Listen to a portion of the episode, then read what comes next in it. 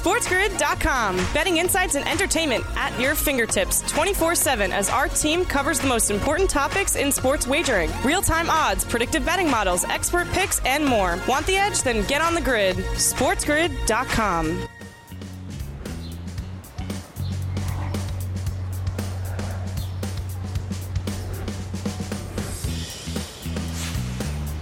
Welcome to hour number two of the morning after live right here on this Thursday on Sports Grid and Sirius XM channel 159. It's the home of the Sports Grid Radio Network on Sirius XM, all across the Spiz Grizz network. You bet it.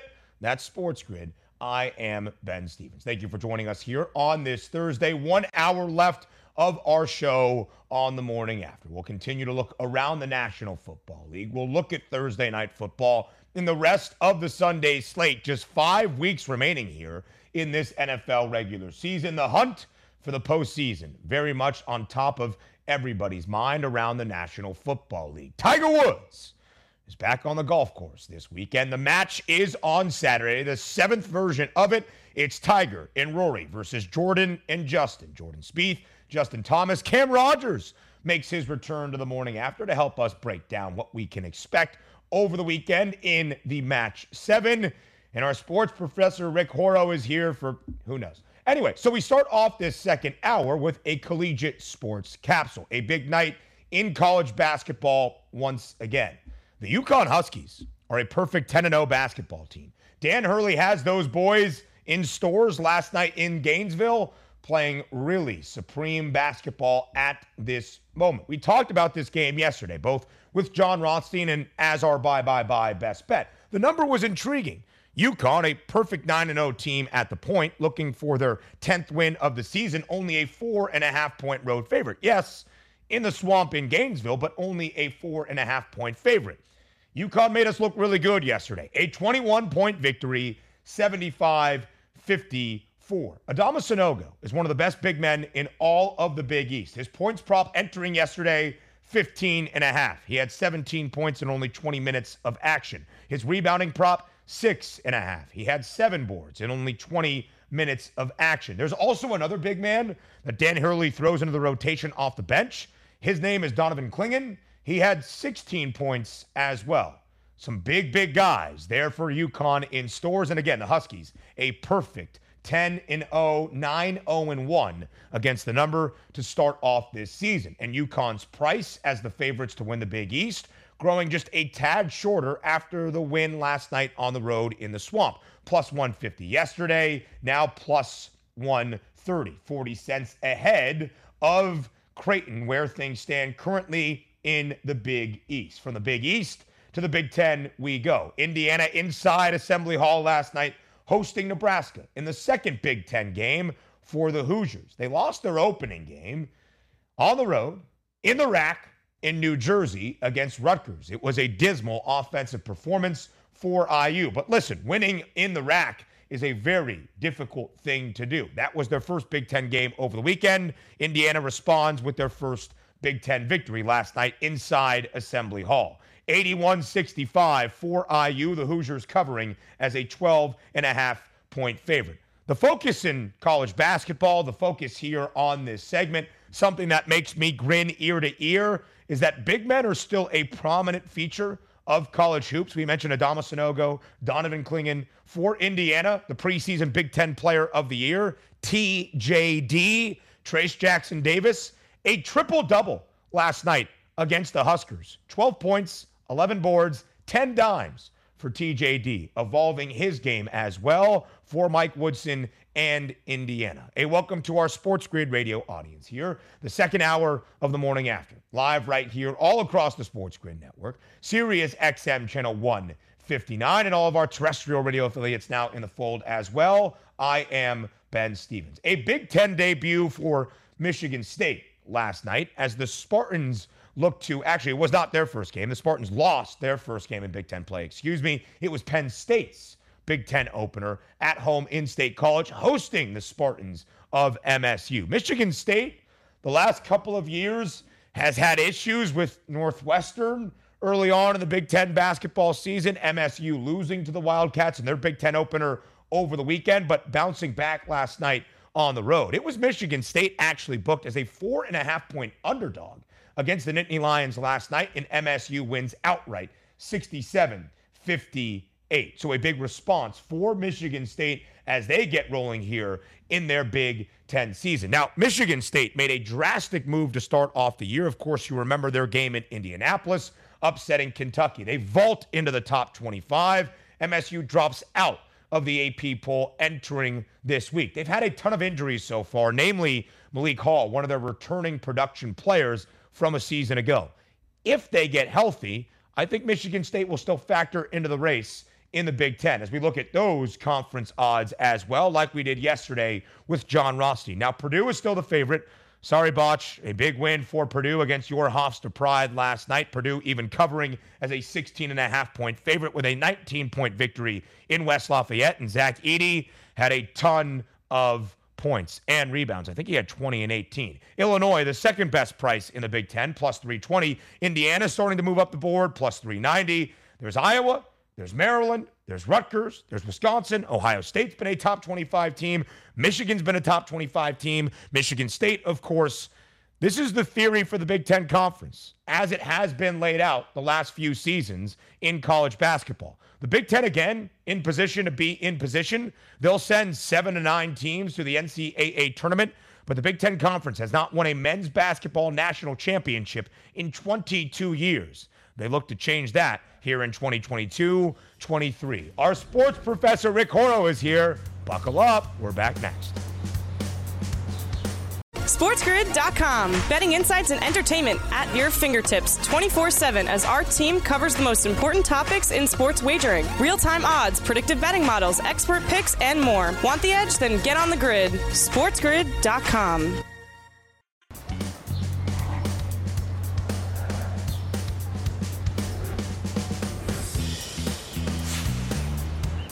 All of you out there, watch your step because our sports professor Rick Horrow is about to drop some knowledge live right here on the morning after on this Thursday on Sports Grid. Rick Horrow back from the 2022 FIFA World Cup where he was in Qatar or Qatar or is it Qatar? Rick, let's start there. What was the pronunciation that you landed on? Is it Qatar or is it Qatar? They pronounce it Qatar when you look at their promotional material.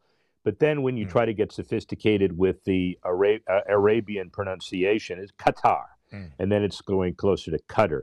So I'm sitting in my hotel room and beIN Sports, which monopolizes everything, it's a Qatar headquarter company that has the uh, Middle Eastern and African rights to the World Cup. 900 million viewers total, total, including nearly 3 million for the opening ceremony, including 113 million for the opening ceremony. They, they kind of made you watch it. But so I'm sitting there watching through a YouTube, I guess, transmittal, and I watch Benny and the Bets. I've never seen Benny and the Bets before. I just said off the air, it took me what? We've been working together for a year, two, two years plus. I have to go over to yeah. Qatar slash Qatar to see Benny and the Bets, but that was good. Let me tell you why. Because Thanksgiving. Thursday, right before yeah. the uh, England game, I'm looking around for turkey. And the only thing I could find was this old piece of turkey bacon that I held up and then ate. So you were a slice of Americana that was long overdue. I even watched you from beginning to end and liked it, which is unusual. I thought you were calling me a turkey, which I was going to be very offended by, but I'm glad that it no, was just a piece of turkey bacon. I wasn't going there. Don't worry about it. I wouldn't go. All right, there. good. But the All event right. was amazing. So Rick, here we are. It was just amazing. Oh, yeah. Oh, fantastic. Well, I, I, want your thoughts done. on what we've seen from a World Cup perspective as well, because, you know, starting tomorrow, the quarterfinals begin. Then there yeah. was just eight remaining in Qatar or Qatar. The quarterfinals starting on a Friday morning. These are the eight prices available, Rick, for the eight sides looking to hoist a 2022 World Cup trophy. From a betting handle, as we dive into these numbers, what has it looked like here in the States for American sportsbook operators in terms of the handle on the 2022 World Cup? Handle is much better than expected. Everybody would have thought that that Friday game, the Black Friday game, when uh, all, everybody was tired of Turkey and wanted to get out, and their choices were an old Ohio State game, uh, uh, excuse me, Iowa uh, Iowa State game, or some other big, big uh, Big Twelve game that was Iowa, offered, Nebraska. or Iowa, Nebraska, Rick. All right. Or the Huskers pulled right. off the upset, keeping Iowa out of the Big Ten title game. Don't you use that as the reason to try to slander college football. But continue, please. Thank you. No, but Nebraska really was good table setters, right? They win in in, in uh, they lose in Dublin at the beginning of year, Northwestern, and then the last thing you think about is Nebraska. But the deal was the U.S. England 0-0 tie. They needed that to put themselves in the position for the magnificent game against Iran. The betting handle was off the charts internationally it handle off the charts. We're looking at billions, not just millions. And the idea here, from a broader perspective, is here's a country the size of Connecticut. They're watching everybody. The three million people, 15% are uh, Qatari born. So everybody's from somewhere else. Uh, you know, all the, the investigative journalism about people dying and all. I'm not minimizing that. I'm just suggesting that that's kind of beyond my investigative pay grade. They put on an amazing logistical World Cup. You're never in your life again going to see uh, up to four Super Bowl type activities a day in the group stage within eight stadiums and 32 miles. Uh, and if you want to drink, you stay in your Western hotel and you scoff at the one across the street, which was the headquarters hotel for Budweiser that became Bud hmm. Zero mm. overnight, and it looked like a ghost town, as you might expect. Rick, did you have any beer in Qatar? Oh, of course. I mean, yes. Uh, I don't know if you can admit it. Uh, like, you know, uh, did you smoke marijuana 30 years ago in this country? I'm not going to answer that one, and and uh, you know I'm not gonna I'm not gonna answer how much. Don't incriminate yourself, Rick Horrow. I said I'm not going to answer it. All right, so I'm setting it up by telling you no. I'm smarter than that. But there was gotcha. a lot of have and have nots. The Western hotels, opulent, St. Regis, Four Seasons, and on a descending order, the countries who had standings that could justify number one to number 32 got to pick their hotels.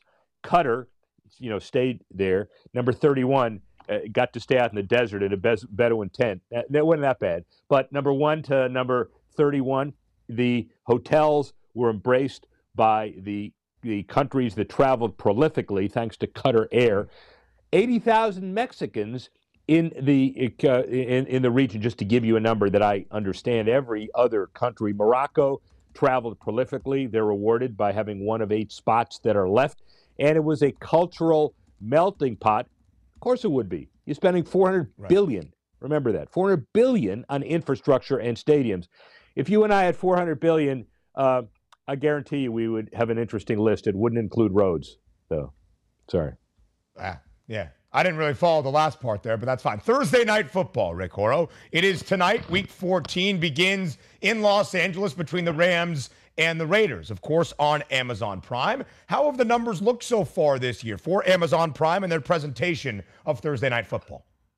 Uh, pretty good, uh, and and you got to remember that we look at the Amazon numbers differently than we look at uh, other companies' numbers because eight to mm-hmm. ten million stabilized including an anomaly game, which was the Philadelphia Houston. There was another Philadelphia Houston game in another right. sport that was directly competitive. But when you look at all of the others, uh, that's near what last year's Thursday Night Football draws.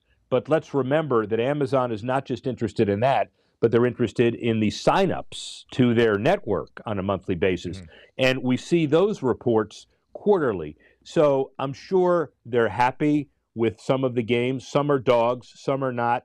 Uh, uh, you know that that's the schedule uh, as well. A lot of right. them are dogs and not, and they bent over backwards Thursday night schedule to look great. But who'd expected the Rams to be three and nine going into this game, and on and on. Right. On paper, this game early in the year was probably going to be one of the best yeah. with a playoff team and the Raiders, who's still two games below 500, and the Rams, who have lost six straight. The worst Super Bowl hangover ever, worse than after Ever. Rick Horrow slammed some beers over there in Qatar for the 2022 Ever. World Cup. You got so it. So from, right. from from professional football, Rick, to college football, the regular season is now done. Conference championships are now done the median watching for college football this year up in terms of viewership. And some of these biggest games of the year, including the game, Ohio State and Michigan on Fox Thanksgiving weekend, 17.1 million. Rick, as you will see here from this tweet from the athletic Stewart Mandel, nine out of the 10 right. most watched games in college football this year had an SEC or a Big Ten team or multiple teams from those conferences. So, Rick, in this ever changing landscape of college sports with big TV rights deals on the horizon, how do the conferences and the networks use these numbers to negotiate these new deals? Well, they use prior numbers and then they update them if they're good. They ignore them if they're bad, and hopefully people don't notice it. But this year, it's a pretty good number for everybody. Uh, Army Navy is even going to be up, even though the teams aren't that great this year. But uh, the college regular season isn't really over. Uh, it is for all intents and purposes. But so the negotiating now is kind of at a hiatus until such time as we can factor in the final 12 team playoff structure. The ADs are left with the details. The college president is saying, We want to do it.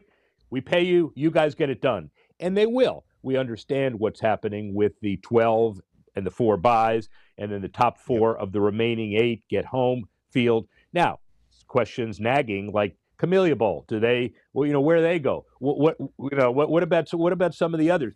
So the bottom line of all this now this is a definition my friend and your good friend yeah. of a filibuster because usually when i take you to break okay you you hand to me with about 40 seconds now you hand it to me with a minute 10 so i know people right. are tired of this but you're not speaking until the commercial is over and i will tell you ben is one of the best in the business so if i were you all i would wait till the commercial is over SportsGrid.com. Betting insights and entertainment at your fingertips 24 7 as our team covers the most important topics in sports wagering real time odds, predictive betting models, expert picks, and more. Want the edge? Then get on the grid. SportsGrid.com.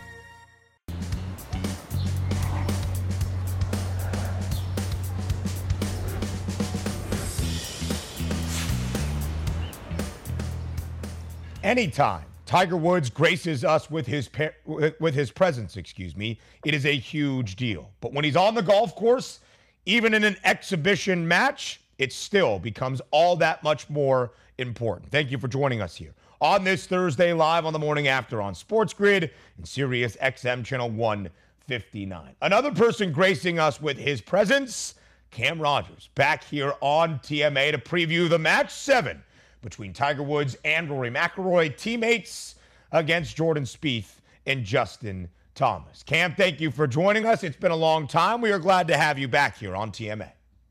What's going on, Ben? Good to be with you. December is Tiger month. Of course, we saw him at the Hero World Challenge. Unfortunately, could not play. We're going to see him this Saturday. We'll see him at the PNC as well, so it should be fun the PNC Championship. Next weekend, it is that parent child event on the golf course where young Chuck Woods, Charlie as he is known, will play alongside his father, the Big Cat, in Tiger Woods. This week, first, Cam, only one market available as of right now for the match seven. Generally, there's been a ton to get to with props and betting on live holes and all of that. That probably will become available later in this week. Listen, we understand from the sportsbook's perspective, it is a very busy time of year. The NFL, college football, NBA, NHL, Major League Baseball is picking up with the hot stove, and of course the 2022 FIFA World Cup. But in the only market available right now, Cam, as it stands, Justin Thomas, Jordan Spieth, the childhood best friends, a slight favorite at minus 125 against Tiger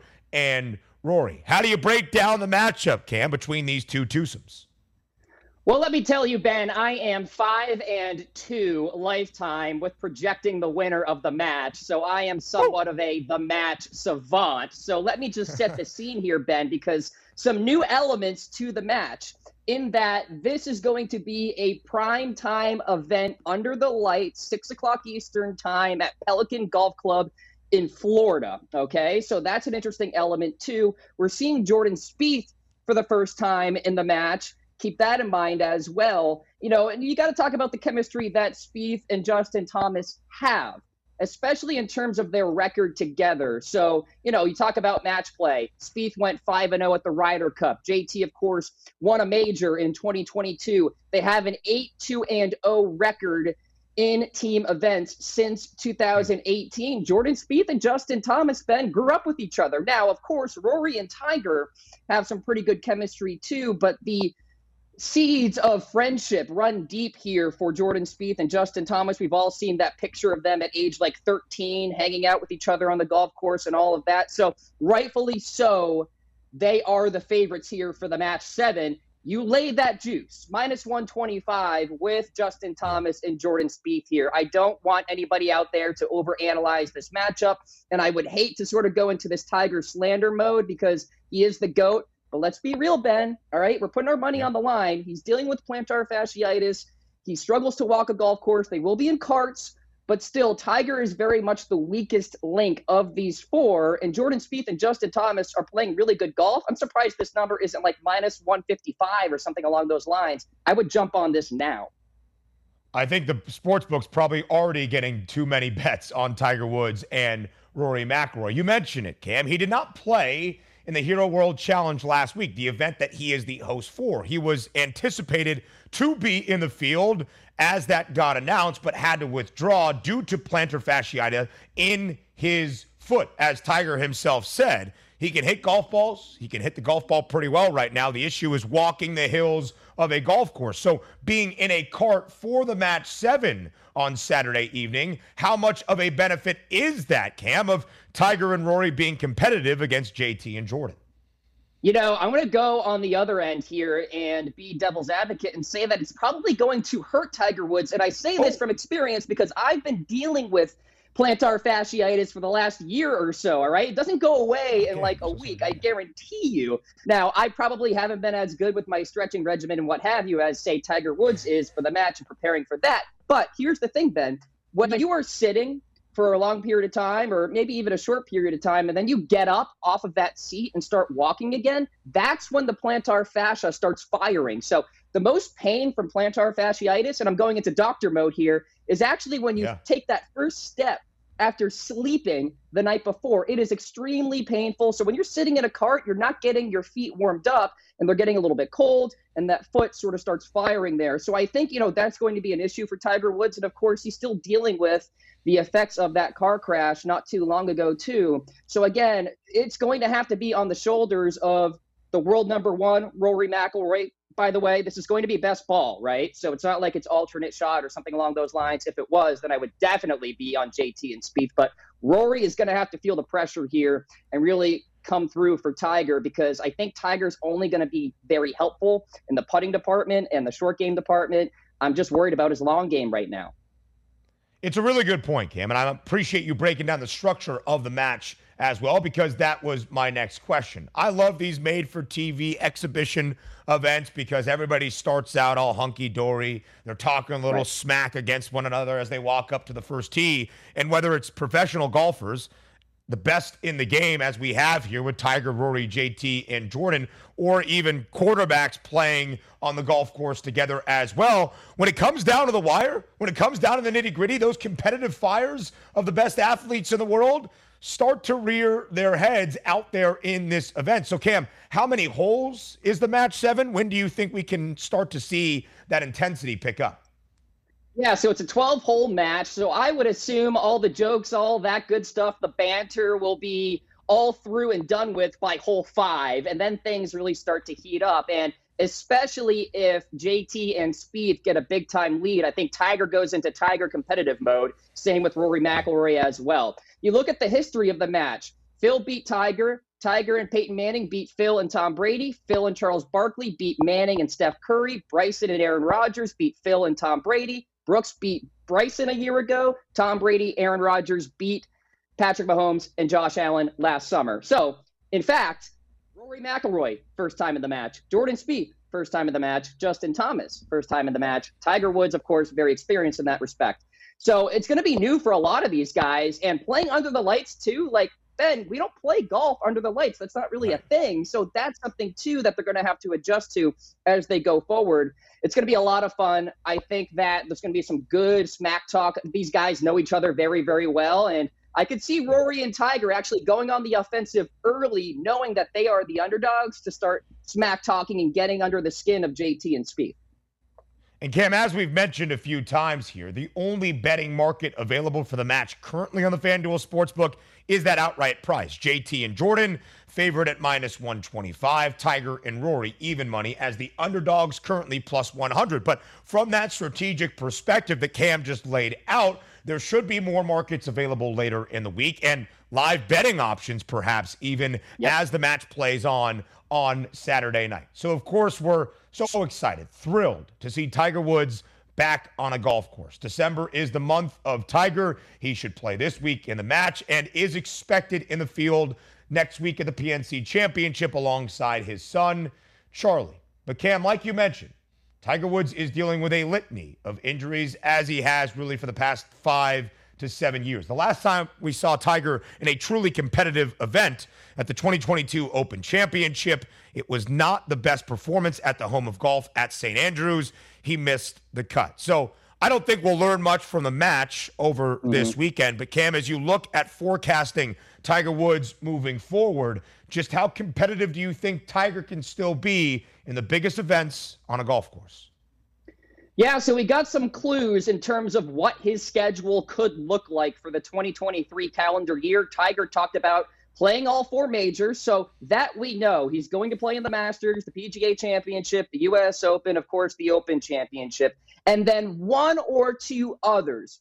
My projection is he's going to play the Arnold Palmer Invitational in Florida, and then also Jack's tournament, the Memorial Tournament. So he's going to play for two goats, right? Jack and Palmer in their respective mm-hmm. tournaments, and then of course the major championships. We shall see if he qualifies for the FedEx Cup. I've been saying this a lot. I think Tiger still has a chance to contend at a Masters and contend at an Open Championship, but he has to get these reps in. He has to go through the proper precautions, his proper procedures to get ready for a particular round. And then who knows? Like he talked about it, Ben, and you mentioned it. He can hit the golf shots. Can he walk the golf course? He needs to get ready for Augusta National. I think this month will be a good test for him. Let's study the tape on Saturday. Let's study the tape at the PNC, see how he looks, and then we'll see him at Augusta in April. That's a long time to prepare, Ben, right? And I think he'll be able to prepare better this year than he did last year. Cam, it's spot on, really, in your assessment of any hope for Tiger Woods hosting or hoisting another trophy because those courses like Augusta, it's played at the same course each and every mm-hmm. year. It's a place he knows very well and, of course, has had tons of success. The Open, given link style, is not as hilly or as challenging as, say, a U.S. Open. So that is an opportunity, at least from the health perspective. Cam, he mentioned it. He was in his hosting duties last week at the Hero World Challenge. He was a part of many of the broadcasts. He said he still has that fire. He still has that hunger to win one more big one. And if he is ever able to do that, what a story it would be in the world of golf and, of course, in sports lore as well. Cam Rogers, great to have you back on the show. The host of the Lock It In podcast for Believe, and here on TMA once again, a final check at the odds for the match seven on Saturday evening. Jordan Spieth, Justin Thomas, the, Thomas, the favorites, minus 125. Tiger Woods and Rory McIlroy, their duo, the slight underdogs at even money plus 100. Cam, thank you so much as always. Thank you, Ben. Go ahead and hammer Jordan Spieth, Justin Thomas. It's a good number, at least at this moment. We take an early look at the NFL Sunday slate up next. SportsGrid.com. Betting insights and entertainment at your fingertips 24 7 as our team covers the most important topics in sports wagering real time odds, predictive betting models, expert picks, and more. Want the edge? Then get on the grid. SportsGrid.com.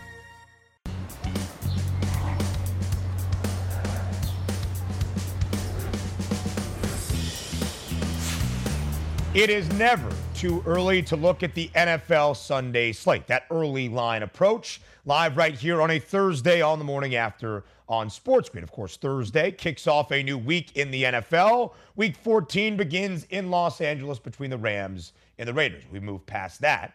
Only four, uh, only five final weeks remaining in this NFL regular season. So to help us look at the Sunday slate, it is Harrison Sanford, Sunday slate. He joins the show here on the morning after. Harrison live all weekend long on in game live, all access for those live betting approaches. Harrison, thank you so much, as always, for taking the time to join us here on TMA.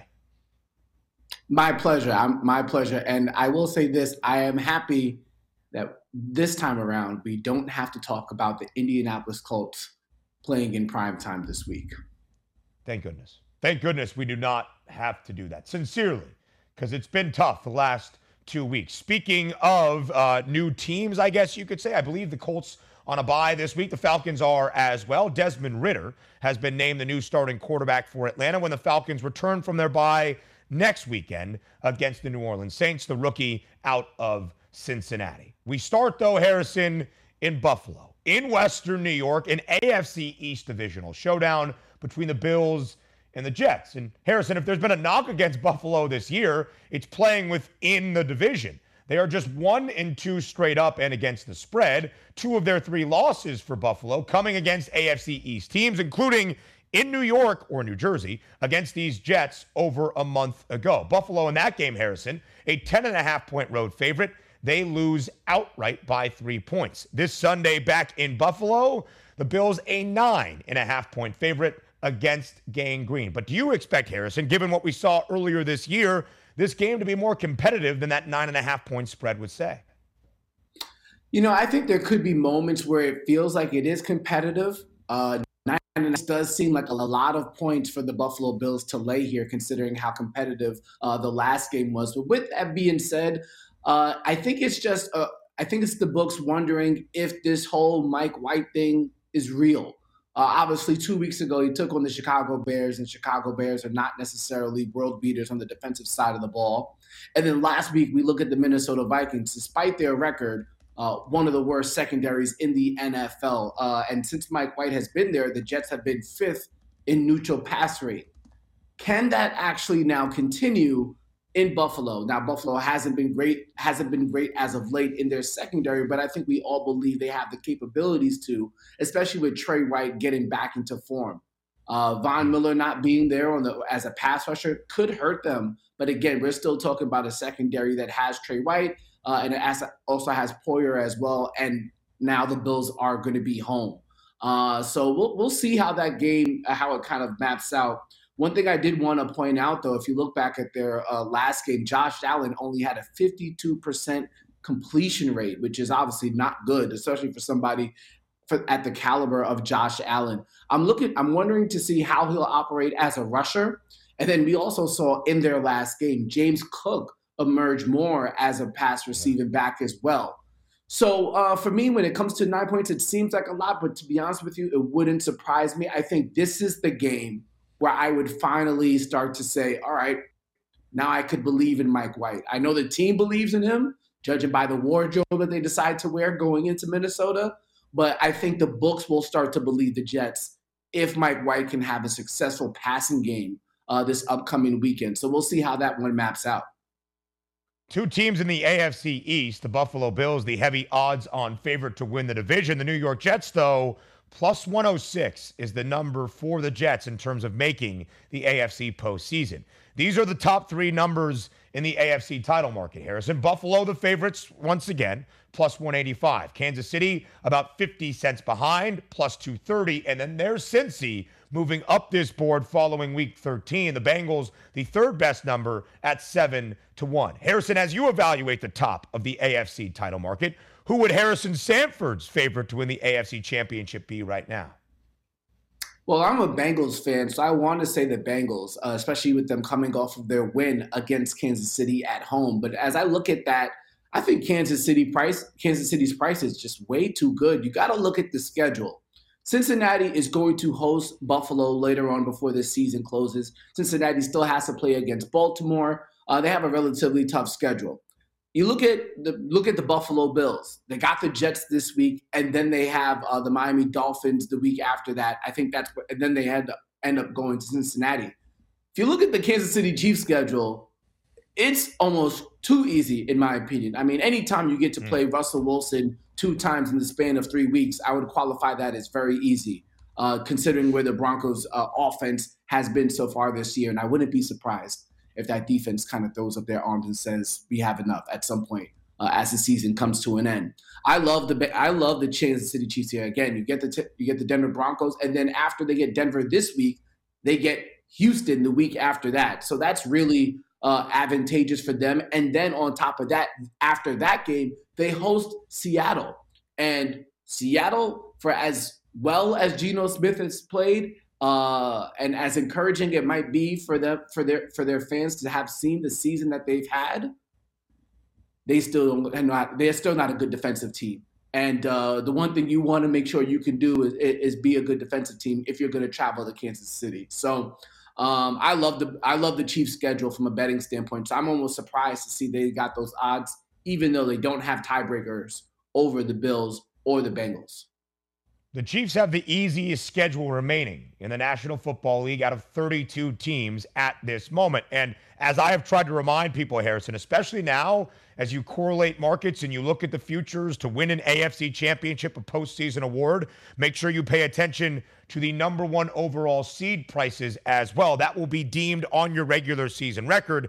And of course, if you're the top seed, you have the only bye in your conference for a postseason and the path to a conference championship runs through your home stadium. It was the Bengals that went on the road to win an AFC title last year, Harrison, in 2021. You are a Bengals backer, and the line is working in favor of Cincy for an AFC North duel against the Browns this weekend. Six and a half points in favor of Cincinnati at home for the Bengals against the Browns. Harrison, how do you evaluate Cincy at this point, five weeks left in this regular season?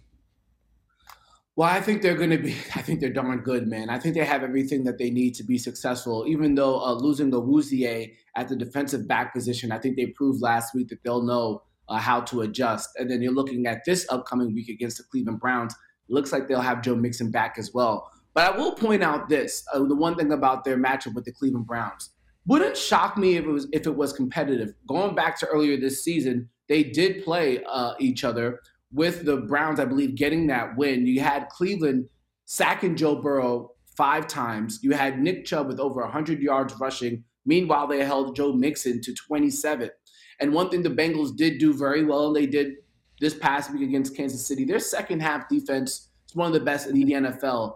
When they started the season leading up into uh, Halloween weekend, they had not surrendered one touchdown in the second half. The team that broke that was the Cleveland Browns. Uh, so I do think this game with them and the Cleveland Browns can be a bit competitive. And one of my favorite angles that I'm going to try and look at, especially uh, as we, as probably as soon as we get off here, I'm going to even look even harder, uh, is that first half spread. And last week, tennis, uh, the tight, the the Houston Texans covered that first half spread uh, versus the Cleveland Browns. But I think we can see a little bit different this time around now for Cleveland because there should be you would think maybe some alterations to how the Cleveland is going to operate. Deshaun Watson is going to be a bit more acclimated. And for whatever it's worth, the judgment aside, that Cleveland Browns fan, the Cleveland Browns fans, as, the, as they've shown, it looks like they're going to support Deshaun Watson uh, in a larger in a large amount, and I think that's going to play an impact as well. So you put those pass rushers out there for Cleveland, you get the home crowd supporting Deshaun Watson, who hasn't been supported anywhere for the past two years. Uh, I think you and you look at the history, the recent history between these two teams. I think I would I would pick the Cleveland Browns to cover that first half spread. Could get out of hand in the second half, particularly with how Cincinnati plays defense in that second half of the game.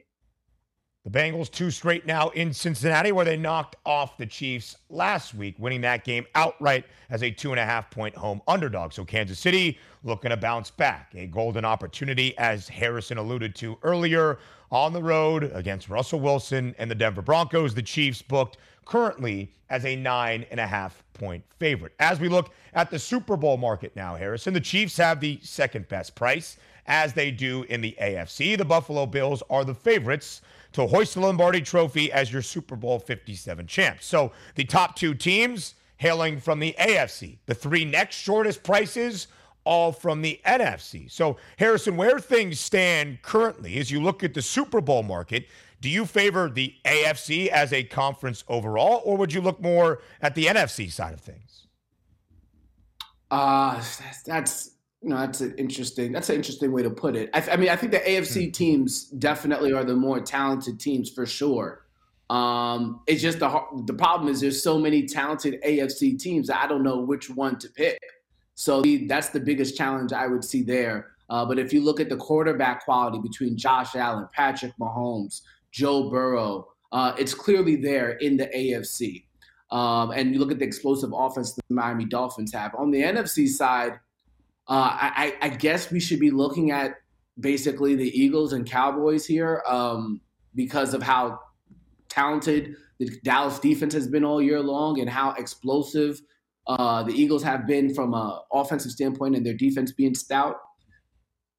But you know, it feels crazy to say this. I don't mm. think the Tampa Bay Buccaneers are a bad bet. I mean, the I mean, obviously the odds are long enough that it's going to bring forth a reward. Obviously, not. I don't think they'll win the whole thing, but I think they're. I wouldn't be surprised if they ended up making it to the NFC Championship game and getting there. I mean, J- Jalen Hurts has to prove it on this stage. Uh. Dak Prescott uh, has to prove it on this stage again, and you know, we. If you're a Cowboy fan, you've consistently been disappointed with his playoff performance. I mean, what quarterback would you trust the most in the NFC in the playoffs? Brock Brady. Brady. No, just kidding. I, it would be Tom yeah. Brady in that scenario. You cannot discredit Tom Brady once they get to the postseason. And again, out of the terrible NFC South, the Bucs are the only team with an even 500 record or better. They are six and six, a minus 700 favorite to win the NFC South. If they do, they host a playoff game. And if the season were to end today, Harrison, that would be against the Dallas Cowboys. Dallas, a 9 and 3 football team, a 16 and a half point favorite against the Texans on Sunday. The Eagles, still in the top spot in the NFC East, the best record in the NFL, 11 and 1, a six and a half point road favorite against the Giants on Sunday as well. They could be neck and neck, Harrison, for the remainder of this year. Only about yep. 30 seconds left in this segment. Is there a realistic shot in your mind the Cowboys can catch the Eagles in the NFC East? I think there is a realistic shot. I do think you have to, obviously they're going to play head to head one more time in Dallas. So I think the Cowboys uh, can definitely do that. And I think they could win the game. So it's out there on the market. And as well as Jalen Hurts played uh, this past week, I think uh, when he goes up, we'll have to see how well they're going to play when they play a two two dimensional offense, which they did not do last week with Tennessee, which is why the general manager got fired. Yeah, that was something there, certainly with Jon Robinson being let go. Harrison Sanford, as always, thank you so much. The live betting approach with Harrison on in game live all access all weekend long. We round out the show up next. SportsGrid.com. Betting insights and entertainment at your fingertips 24 7 as our team covers the most important topics in sports wagering real time odds, predictive betting models, expert picks, and more. Want the edge? Then get on the grid. SportsGrid.com.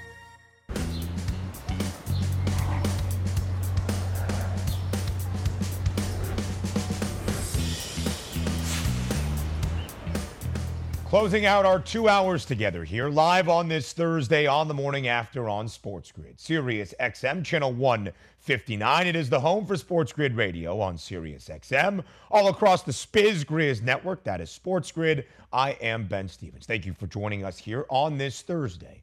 A Thursday, this time of year, of course, kicks off a new week in the NFL. Week number 14 starts tonight in Los Angeles inside SoFi Stadium. The reigning Super Bowl champs, the Rams, look anything but the reigning Super Bowl champs. They are a six and a half point underdog against the Las Vegas Raiders. Las Vegas has won three straight games. Their postseason hopes still long, but getting a little bit better as we enter one of the final five weeks of this NFL regular season. So before we say farewell and before we say goodbye, it's time for a Thursday night football best bet. It is time for bye bye bye.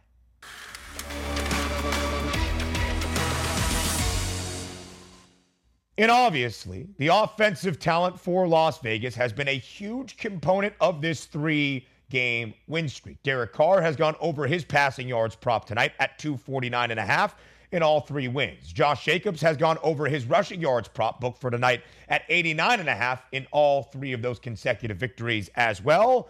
And Davante Adams has been on an absolute tear. This was all of the optimism in getting Davante from Green Bay to reunite with his former college quarterback in Derek Carr and see these types of production in the stats market. Because when you look at Davante Adams and his receiving yards prop tonight of 88 and a half, it's a number he's gone over in four of the last five games for Las Vegas. Eight times in total this year of their 12 games. And in all eight overs, He's had at least 95 yards. This is what you'll find often in the prop market, really, regardless of sport.